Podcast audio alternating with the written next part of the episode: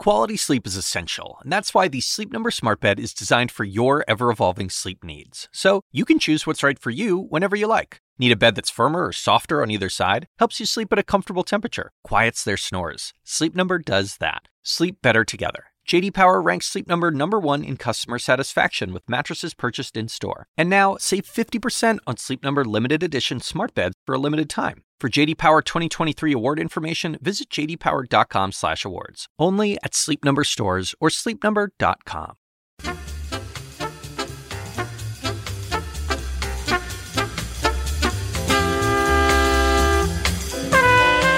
And now, from the University of Chicago Institute of Politics, The Axe Files, with your host, David Axelrod.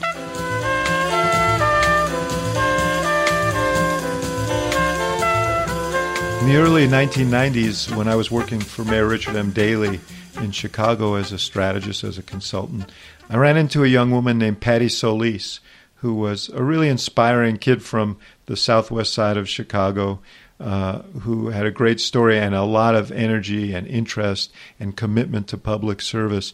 I didn't know then that she'd go on to be a major figure in American politics, uh, one of the closest aides to Hillary Clinton for 17 years, uh, her campaign manager in 2008, now a commentator at CNN. But Patti has enormous insights uh, into Hillary, into this process, and um, we sat down and talked about it the other day.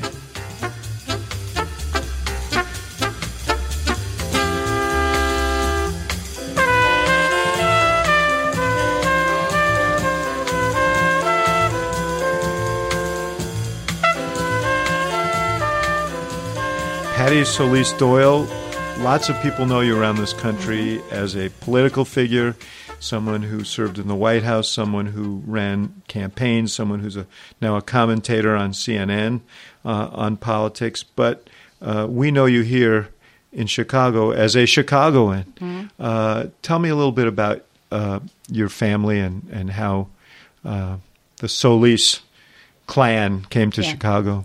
Well, I was born and raised in Chicago, but my parents immigrated to Chicago uh, in the early 1950s. Uh, my dad uh, came over first, uh, twice illegally, twice deported. Because he couldn't get papers to come over, did he? Because he couldn't get papers to come over. And, you know, my dad's the kind of guy who, like, never got a speeding ticket, you know, always the first guy to go vote uh, on election day. Got up at four, so he'd be the first guy at the at the polls.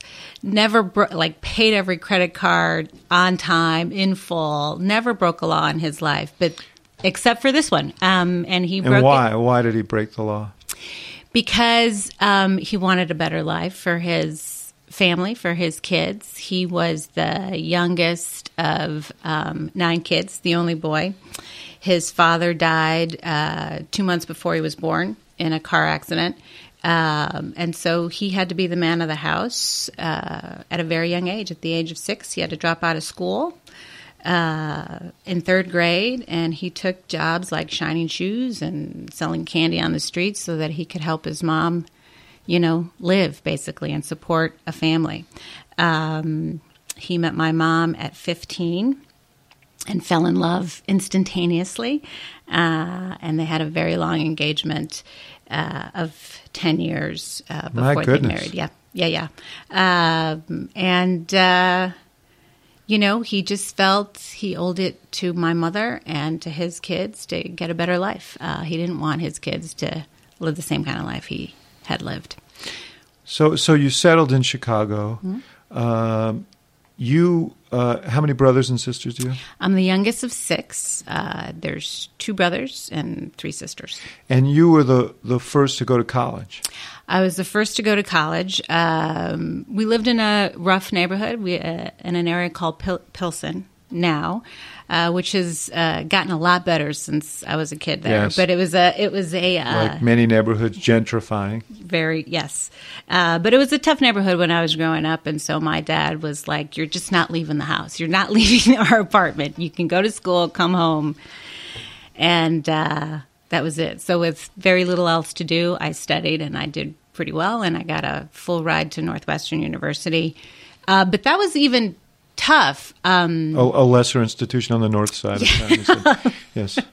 Well, great an institution place. On the place. north It's side. a great place. Great Um, place. But the daughter of Mexican parents, um, very traditional Mexican parents, they were like, you don't need to go to college. You could just get married, have some kids, and be happy. Uh, and uh, I fought for that uh, to go to college. Um, I did well, uh, and I graduated. What did it mean to them when you, uh, having having said what they said to you, what did it mean to you, them when they saw you walking down the aisle and getting that? Oh, uh, my father cried and my mother cried. My whole family cried. It was a very momentous occasion. Um, for him, it was a far, far trip from the streets of Monterrey, Mexico, shining shoes, to his youngest daughter walking down the aisle in a cap and gown. Um, And he- probably a little bit of an affirmation of all the effort he made to get here. exactly. Um, yeah. So, so let me ask you uh, on that point. Uh, immigrants, and particularly immigrants who came here illegally, have been very much in the in the debate in this Mm-hmm. presidential race. You've heard Donald Trump. You've heard others. Mm-hmm. Um, how personally do you take that? Well, extremely personally. How can how can you not having uh, a father and mother like I do? I mean, it's a. I understand. I, I'm I'm also involved in politics, so I understand the rhetoric and I understand the bombast, and I understand trying to win a primary. Uh, but for me, these are real people with real families and real stories, and for them to demonize uh, these people, it's just very hurtful to me personally, um, and hurtful to my family who have gone through a lot to get to where they are, and who've all contributed to this country in their own way. Yeah, you, uh, uh, you you've got a brother who's in public office here, Mm-hmm. uh, an alderman. You've got brother who's a firefighter. Mhm. He's a retired firefighter. I have a uh, a sister who worked for the CTA here in Chicago. I have uh, many nieces and nephews who are teachers. Uh, one's a Marine who um, has served three terms in Iraq. Uh, I have uh, we have nurses. We have um, and we have people raising families. We have moms raising families. Yeah, solid, Mm-hmm. solid contributors. So far, So, uh, how did you get into public life? How did you uh, go from Northwestern University to City Hall in Chicago? Yeah, so I graduated from college, and like every kid who graduates from college, they're looking for a job. Uh, my brother had been a community organizer uh, at the time, and in know, that area where you grew up. In the area where I grew up, and he's currently an alderman for the area where we grew up, which is a huge sense of pride for the whole family. But um, you know, he just should, wanted to. We should explain to people outside Chicago that it is, in fact, a source of pride to people when they have a relative who's an alderman. they may doubt that, but uh, Yeah, an alderman is a big deal in Chicago. uh, it's a very big deal, and they're kind of the mayors of their wards, so they're ministering to people all the time. Exactly. Uh, and he's very well liked, and he's been doing the job for 30 years, which is fantastic. It's a real testament to what a great job he's doing. But um, So you when I graduated, he really wanted to show me what he did. You know, he wanted to take me to rallies and canvassing and into people's living rooms and talk about their struggles uh, because that's what Danny did. And my brother Danny, he advocated for the people in our neighborhood. And so I went along, really not knowing what to expect. Uh, and I heard, I heard, you know, folks didn't have health care insurance, folks couldn't go to the doctor when their kids were sick, you know, kids were getting shot at school, kids were getting beat up at school. They they didn't feel safe in their communities. Um, and then he took me to a rally, and I got really pumped up. Uh, and then he introduced me to Mayor Daley and uh, some of the people that worked for him. And I got a job working at City Hall, uh, which I very much enjoyed. But then Daley ran for uh, election, reelection, and I worked on that campaign. And that's when I really fell in love because I was able to marry, you know, um, what I felt was a calling t- for social justice and the game of politics, which was fantastic. I mean, when you're a young person and you're working 18 hours a day and you're working on adrenaline and you're working competing against another team and it's just it's just a lot of fun and I thought, wow, this is cool. Uh, so pretty soon after that you actually you decided to play the game of politics at a bigger right. level. Right. And you went down to, to Little Rock. Right. From from Little Village to Little Rock. Right. So um, a mutual friend of ours, David Wilhelm, was tapped to be Bill Clinton's campaign manager. In Uh, I- for 1992. So this was 91 now. Right, this is 91. I had no idea who Bill Clinton was, but I had worked with David uh, Wilhelm on Daley's campaign, and David was really struggling to find people to move to Little Rock, Arkansas to work for Bill Clinton because nobody knew who he was, much less, you know, did they think he was ever going to be president of the United States. So he asked me to sort of suit up, uh, and I just jumped at the shot because, you know, it's a national campaign, and I loved campaigns, and um, the idea of leaving Chicago, I had never left. I'd never gotten on an airplane before. That leaving Chicago was exciting to me. So uh, I went, and it just so happened that the day I landed, Bill Clinton's wife had been complaining that she didn't have any staff people to help her. She's named Hillary, right? She's named Hillary. At that time, I didn't even know what her name was. And so I landed. I reported straight to David's office, and David said, You're going to work for the spouse. You're going to love her. She's great. She's a lawyer. She's really smart. And I was very disappointed. I was like, What? No. I mean, you know, I just didn't think that's where the action was going to be. I just didn't think I would get a good experience. I just thought I was being relegated. And I was very bummed out. So David said, You got to go over to the governor's mansion and meet her. She's really anxious to start working with somebody on this campaign. And I said, Okay. so, because, you know, I was new, I was young, I wanted to make a good impression. Uh, so I went, and I, um, from the get go, I could tell she was just really smart, really strong, didn't take any shit from anybody, and was just like, okay, here's here's what I expect from you. Here's what I'd like to do. I've never run um, in a national campaign before. I've never, uh, neither have you. So we're going to learn this thing together. Uh, and the most important thing for me is I need to be home for my daughter Chelsea uh, at least four nights a week, and I need to go to her games. So let's start with that premise and work from there. And I'm like, Because you were doing her scheduling. I was doing I was doing everything. I was the only person working for her. So I was doing her scheduling, I was traveling with her. I did her correspondence, I picked up her dry cleaning. I did everything for her for about 6 months until the campaign really started doing well and was able to raise more money and she was uh, actually quite sought after in the beginning of that campaign as a you know as his number one surrogate you know it was like two for the price of one so she was campaigning as as hard as he was um, along, except for that caveat she needed to be home at night for Chelsea um, and it was a great great experience and you know I tell people I started working for Hillary before she was Hillary Clinton, the icon. I started working for Hillary when she was a working mom, really. Um, uh, and so we sort of grew up uh, in politics together. Uh, And, and you became very close. Mm-hmm.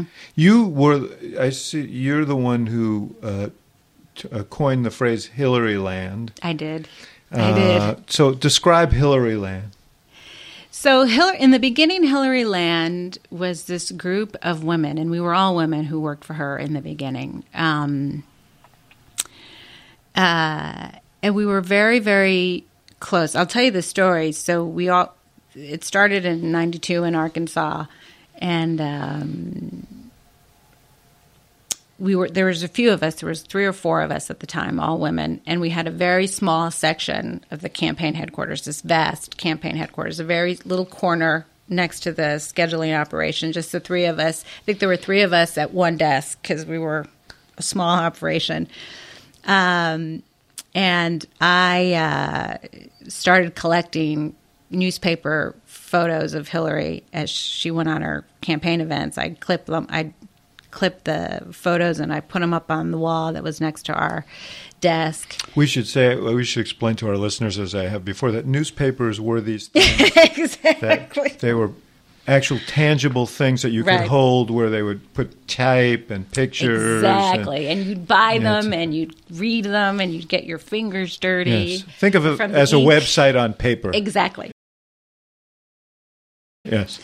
So the wall of pictures got some notoriety in the campaign headquarters, and then um, uh, I dubbed it Hillary Land, that little corner of the office. And then from there, other areas of the campaign started, you know, there became Tippertown, there became Plain World. That's where, you know, all the the the logistic scheduling logistics was.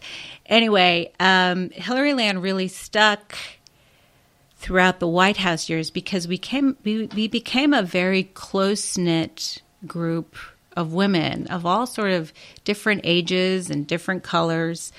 Um, and we worked really well together. It was sort of like us against the West Wing, the East Wing. Um, That's a pretty common dynamic in the White House, isn't it? Uh, Yeah. Where the the East Wing, where the First Lady is, Right. has its own imperatives, and the West Wing has its, and right. there's always a little bit of push and pull there. There is. There's always a little bit of push and pull, but in this instance, it was it was much more pronounced because she was the kind of first lady that had never really existed before. Um, you know, there's no real set uh, job description for. Didn't she have an office down in the West Wing? She had an office. Also, that, that that's probably unprecedented. That's unprecedented. But what was more unprecedented is she took on the role of universal health care, a huge policy uh, that the Clinton administration was going to take on. So she felt like, you know, she not only needed a, a an office in the West Wing so that she can work with the rest of the staff because she was like a staff person, uh, but also. Um, Isn't it a statement also, though, Patti? I mean, when you, I mean, you you measure in the White House, you kind of measure your worth by your real estate, and Right. the closer you are to the president, and so for her to have an office in the West Wing was to say, I am not just the first lady, but I'm someone working on these issues uh, Exactly. for the president. Exactly. And that was really, it turned people off. Not just uh, like the media, but it turned people in the West Wing off. Like, this has never been done before. You don't, you, you know. Um, so it caused some um, issues for us. But that's when we all sort of came together. Uh, So you guys felt sort of like that's where the us against the yes world kind of yes yes uh, yes but you know she also also did the traditional first lady role you know she organized the state dinners she picked the flowers she picked the christmas organ- uh, ornaments she did all of that too it wasn't like she left something undone Let me ask you a question. You you know, I'm interested that you you had what would be describe what you describe as sort of a sheltered life uh, in your uh, home. Uh, your mother was a traditional homemaker, uh, and then uh, you get on the first plane ride you've ever taken, and now you're working for Hillary Clinton, who's a whole different kind of uh, uh, woman in terms of her experiences and so on. How big a culture shock was that for you?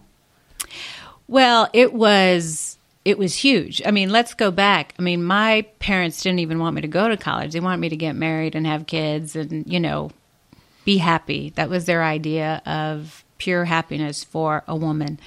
Um, when I went to Arkansas, you know, Mexican girls don't live outside their parents' house until they get married. So the idea that you're going to live in another state and work for someone, you know, uh, that they didn't talk to me for like six months because they thought I was making the biggest mistake of my life. So this was a completely new world for me. Completely, not only in terms of meeting all these other people on the campaign that came from all sorts of walks of life, different parts of the country, uh, Asians, you know, it just African Americans, Hispanics, all together in one place working towards one goal. That was also different for me. I had grown up in a very I grew up in the little Mexico of Chicago. And when I went to Northwestern, yes, there were uh, tons of different types of people, but I sort of kept to my own, you know, uh, my own people. Uh, so this was a huge. This was a huge. But what impact did her? But did she have as a as kind of a role model, as a different kind of role model for you?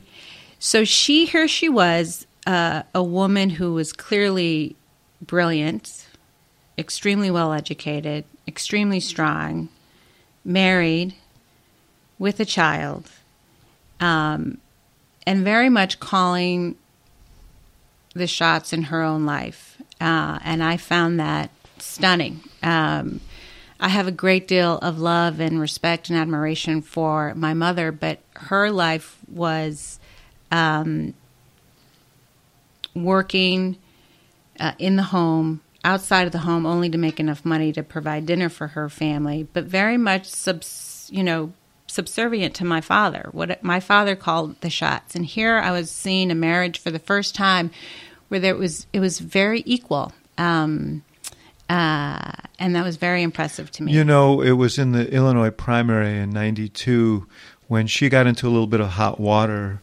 uh, because she uh, went to an L stop here after a debate in which Jerry Brown was pressing Bill Clinton on what turned out to be the whole Whitewater story, uh, and she was challenged by reporters about what her role was and all of that, and she said, "I, I could, I guess, I could have stayed home and uh, held teas and baked cookies, but I decided to pursue my profession." What was your reaction when you heard that quote from the perspective of someone who grew up in a home where uh, you, where the mom was a traditional homemaker? Did you did you feel like she was being judgmental in a way that was not was not good? Well, at that point, I had been around the campaign long enough to know that that was going to be a problem. You know, uh, she had been off. That was a, just an off-putting remark to many women who, you know. What was it to you? It wasn't. Uh, I Did you? admired But did you know that it would be? But you knew. What? How about your knew- mom? I knew how would your mom problem. interpret it?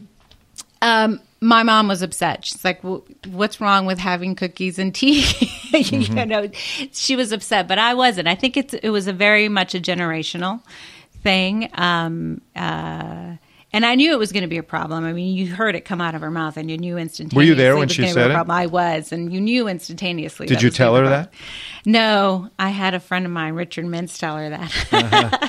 um, but you know, as a as a as a 25 year old woman, uh, just out of college, really trying to figure out uh, what her life was supposed to be like, that that that kind of spoke truth to power. Yeah, why did I go to college to begin with, if not to pursue a career? Um, So, so let's go back to the White House years. Mm-hmm. You talked about this, this sort of encampment of Mm-hmm. uh, Hillary land people uh, versus some of the others in the White House, but there was also a, a, a little bit of a sense of, um, of contention, besiegement, whatever you want to call Mm-hmm. it, that played out later in terms of the the the press, Mm-hmm. the attacks from the right wing, and so on.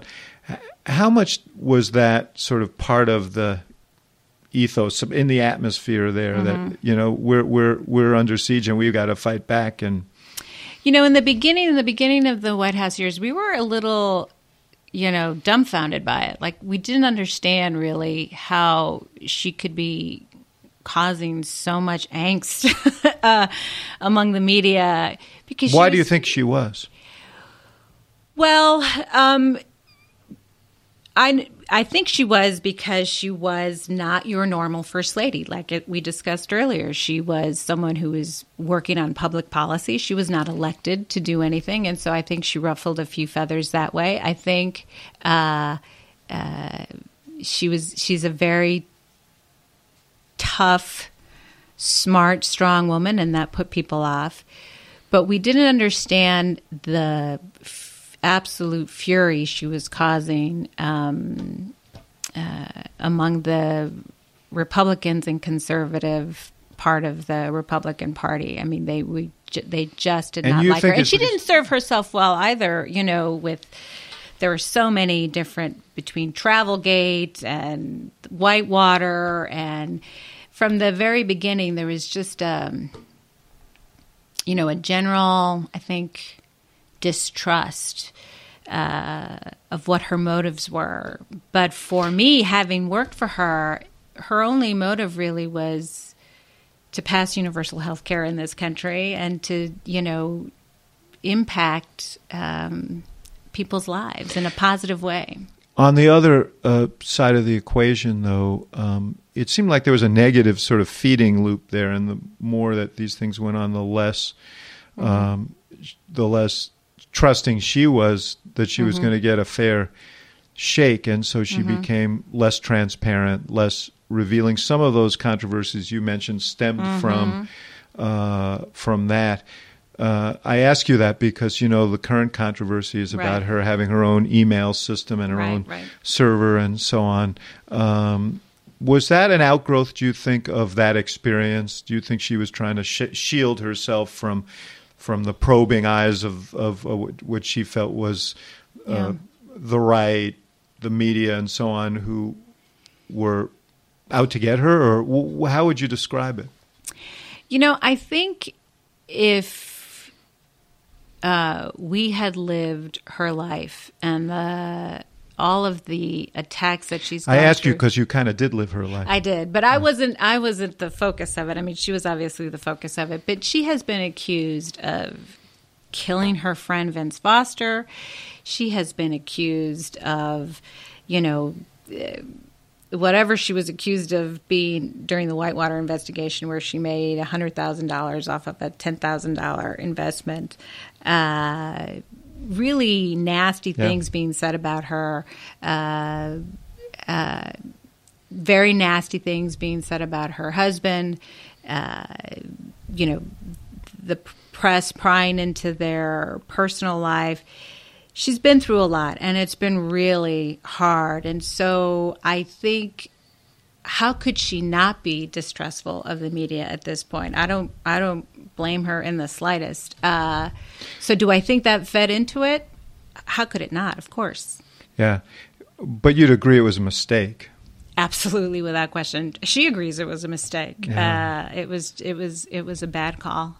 Um, you talk about this interest in her in, in their personal life. Obviously, some of that is self inflicted too, not necessarily by her. Right. Um, this has come back into the news now because right. um, Donald Trump, who I always say uh, wants to build walls but knows no boundaries, uh, has uh, uh, raised the issue. But he raised it in an interesting way, and it's uh, mm-hmm. which is um, she is a self uh, proclaimed and I think legitimate a champion of women's rights. Mm-hmm. She spoke out about four women who've been abused and so on. And his point was uh, she wasn't as solicitous of the women who cropped up in unpleasant ways in her own life because mm-hmm. of their relationships or alleged relationships with her husband. Mm-hmm. Um, is that is that a fair criticism? Here's what I think about um, that. I think what Bill Clinton did uh, in terms of infidelity was absolutely horrible, a shitty thing to do. Um, you were there then. I was there. I wasn't there, uh, you know, during the Arkansas years or. No, but you were there during yes. the Monica years. Yes, it was awful. It was a horrible thing to do. Uh, it was a shitty thing to do to her. Um, how hard? But he did it. But hard, he did it. She didn't do it. Right. How and hard was that? I mean, I want to get back to the other point, but how hard were those years? It was awful. It was just. It was. It was awful. Um, you know, uh, many of us thought about quitting after what he did, but when we thought about it, well, when I thought about it, I thought she didn't do anything. He he is the jerk here, and why would I punish her um, by quitting? Why, why, would I leave her? Uh, but what he did was absolutely unacceptable for many of the young women who were working on that staff. So, Pay, help people understand. This gets back to the other point. it's totally understandable why you wouldn't want to want, want to punish her. The uh, the question that people ask from a feminist perspective is, why would she stay with him? Why wouldn't she punish him? And maybe you can give a, a little bit of a sense of what they're of the their. I mean, I've seen them together. I believe Yeah. these people love each other. Yeah. But and relationships are very complicated. So, Yeah. uh, but but it's a very hard thing f- for people to understand. Look, like I said, what he did was very, very wrong. But um, I don't know. I've been married 20 years. And I, first of all, would never want to uh, and never expect anyone to understand what goes on between me and my husband in our home, in our lives, and the decisions we make and why we make them. I know you just shortened this conversation, but go ahead. Okay. but, uh, and so I don't, I never, what happened between them and their marriage is their business. But I will tell you this they love each other. You see it when I worked with them closely in the White House and in Arkansas and after the White House. There is a mutual respect and admiration for certain. But there's also a lot of love. I mean, she you know, they hold hands. He just sort of puts his hands on her shoulders and she lights up, and um, vice versa. They take long walks together. They have long conversations together. It's just it's a it's a it's a very good relationship. How they manage whatever happened or didn't happen is their business, and I never. So that gets back to this other question, which and maybe you you just answered it in a way, but how how you know she's been quoted not this goes to the email thing, but in in documents that surface and so on, saying unkind things about Monica and others, and that that's the thing that people are saying like, how can she vilify uh, the people who had relationships with her husband and still advocate for people who are, you know, victimized in those kinds of uh, relationships. And is it just too hard? Is it too hard when it's you and you're involved in the situation to to see things in the same way? Well, first of all, she may have. I think you're referring to what she said about Monica Lewinsky calling her some a loony or Narcissistic, narcissistic, loony. yeah. I think that's the word. Yeah. But she said that to a friend in a personal letter. It's not like she went on television or she said it publicly. Uh, she didn't say anything publicly about any of the. Um, And you know, as a woman, if my husband were uh, uh, having some sort of extramarital affair with another woman, I'm sure I wouldn't have very nice things to say about that person privately either. I mean, that's just normal. But she never, I don't, she never said anything publicly. Uh, and I think it's its own form of sexism to somehow blame the spouse for what the husband did. I think that's its own form of sexism.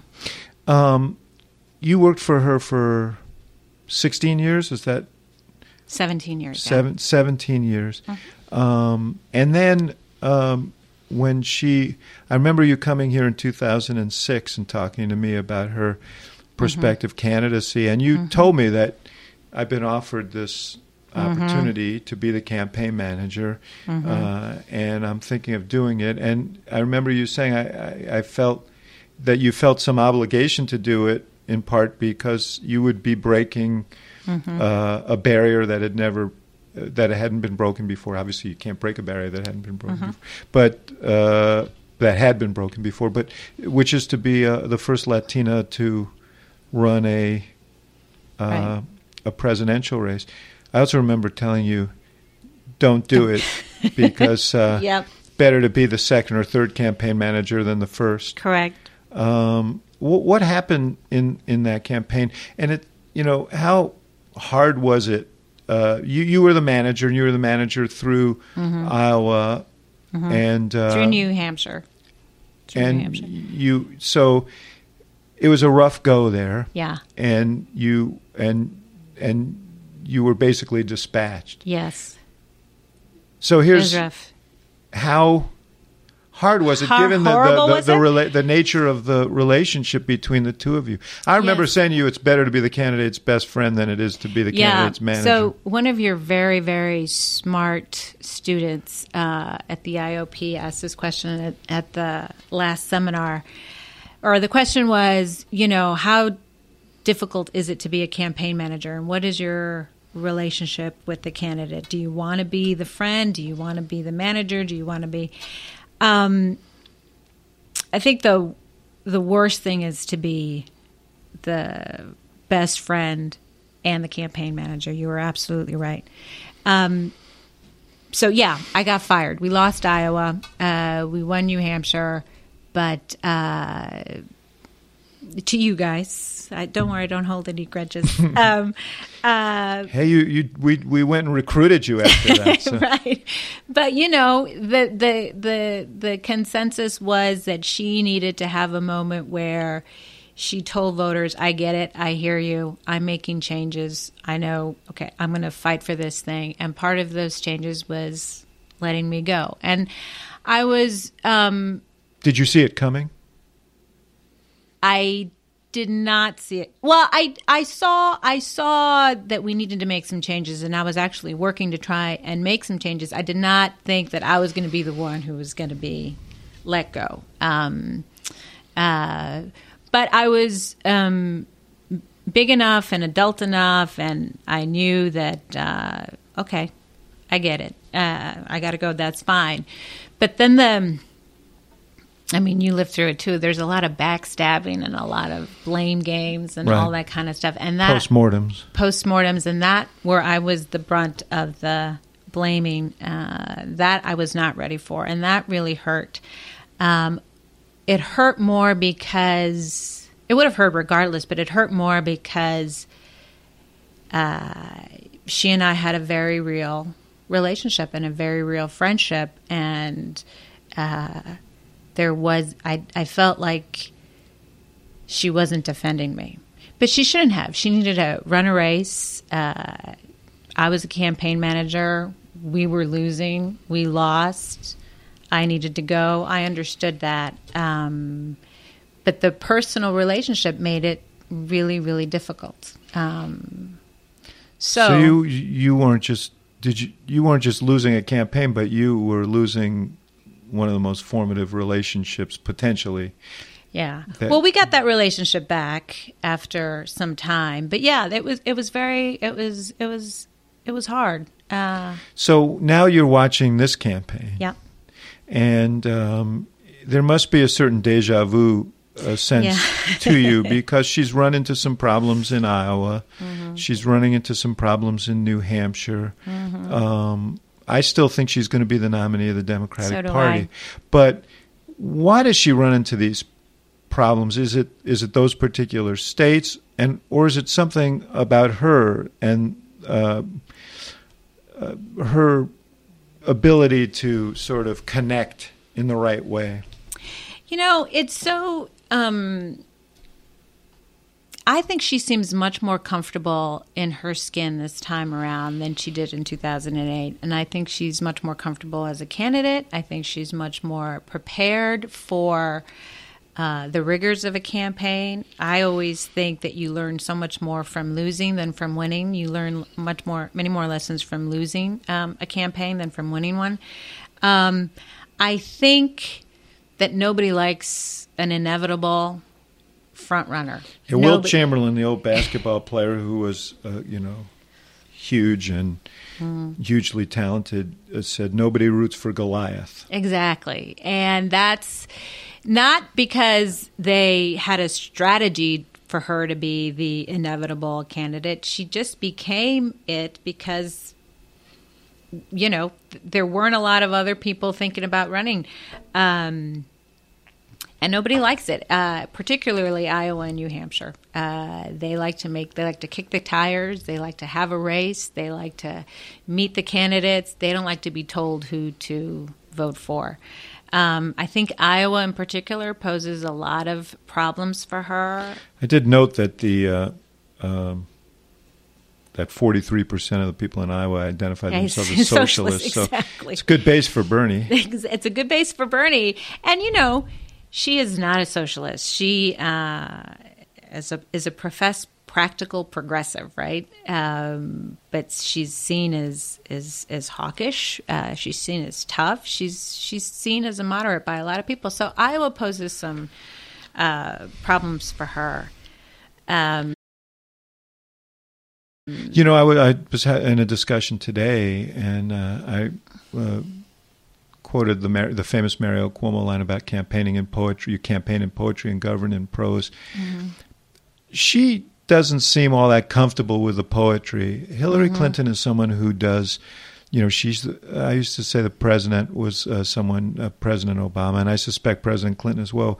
But uh, was the guy who uh, cracked the book open the night before the exam, you know, and, and got the A. And she was the one who stayed up all night and did the extra credit. That's exact. That's exactly who she is. She like, she studies. She rolls up her sleeves. She makes sure she knows all of the different sides of every issue, so that she can be prepared to debate it with you. Uh, she does her homework, and uh, sometimes that kid in class who always gets the A's and is always prepared is not the most inspirational kid in the class, right? Um, but man, uh, do you want her running the country? Absolutely. Uh, she has a level of competency that no one else has in this field, um, both on the Republican side and the Democratic side. And in this, in these times, we're in some very tenuous times. I think, you know, you want her there at the helm because you know what I've, I've I've worked with her for a really long time, and what I find very uh, interesting is that when she's doing her job, when she was Secretary of State, when she was a U.S. Senator, when she was First Lady, when she was actually doing her job, her polling numbers always went through the roof. I mean, there isn't anybody who doesn't think she is a very capable person at her job. It's when she starts running for something. It's start, that's Well, I think an extension of that is that she's run some very good offices, Mm-hmm. but her campaigns have always been kind of riddled by the sort of uh, second guessing, backbiting, finger pointing, and uncertainty that we've that we saw in 2008. I think you there's you, you're you know you're exonerated now because we you know this last weekend as we speak there was a story in the Times of people complaining that the President Right. Clinton thought the strategy was wrong and this and that. For the life of me, I don't understand why that was a valuable piece to have in the newspaper or who thought it was. But um, her campaigns never run quite as well as her offices do. Why? Um, like I said, when she's doing her job, she's doing her job.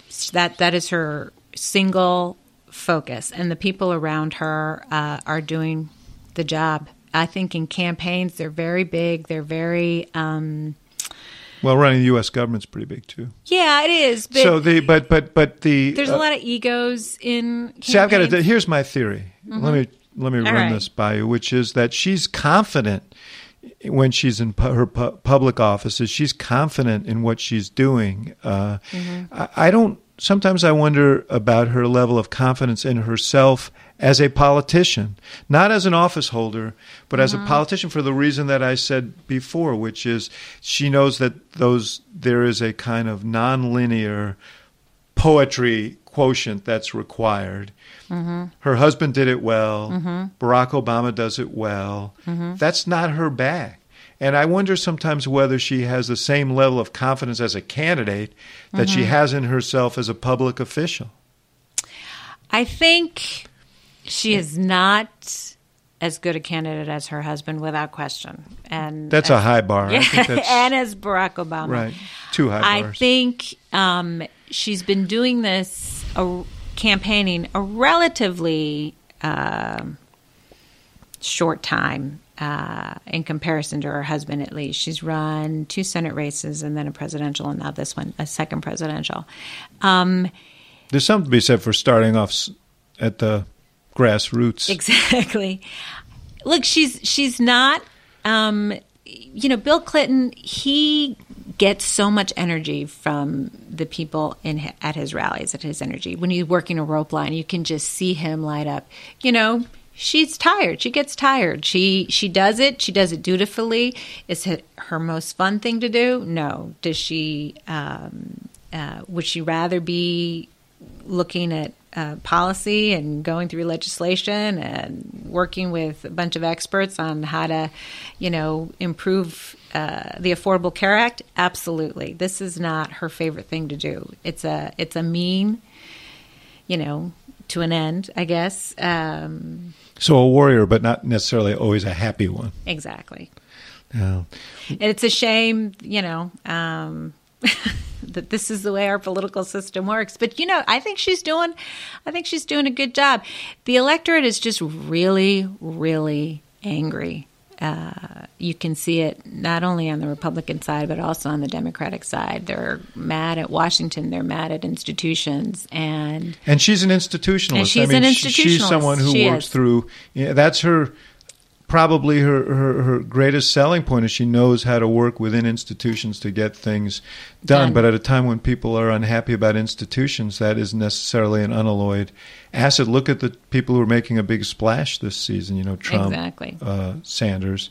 Although I think Bernie's a little more of an institutionalist than he. You can't be in Congress for 25 years and not be an institutionalist. It's true, but he's he's somehow as a 74 year old he's fresh and new because no one really knew who he was up until this time. Hey, listen, So as a fresh- 60 year old, I find that inspiring. exactly. I'm uh, something to aim but you for. know, we're, we're we're saying we're talking about this, you know, and how Iowa and New Hampshire poses some problems for her. But I think once you get past New Hampshire, I think she has such um, a following with minority voters, uh, and the calendar really favors her. There's no doubt in my mind that she's going to be the nominee. Um, um, and she's always better in a fight than she is when something's handed to her. I mean, that was proven in 2008 Mm-hmm. um, when she fought to the death with your former boss. Yes, yes. um, and she got better. Uh, Without question, I always said she was a great candidate in 2008 and a not so great candidate in 2007. Exactly. And so I think this is good for her. I think uh, the fight and working for it is really good for her, and it will pay off in the later states. Well, on that cheerful note, Yay! Patti, you're uh, you're an inspiration, and your Oh, story is you. is um, is is one that uh, I know young people here at the Institute of Politics have have gravitated to because you've proven that uh, you can be whoever you set out to if you uh, if you get that opportunity and you go after it, and it's inspiring. So, Well, thank th- you. Thanks for being with us. Thank you, Dave. Thank you for listening to The Axe Files. For more podcasts like this, subscribe to The Axe Files on iTunes. And for more programming from the University of Chicago Institute of Politics, visit politics.uchicago.edu.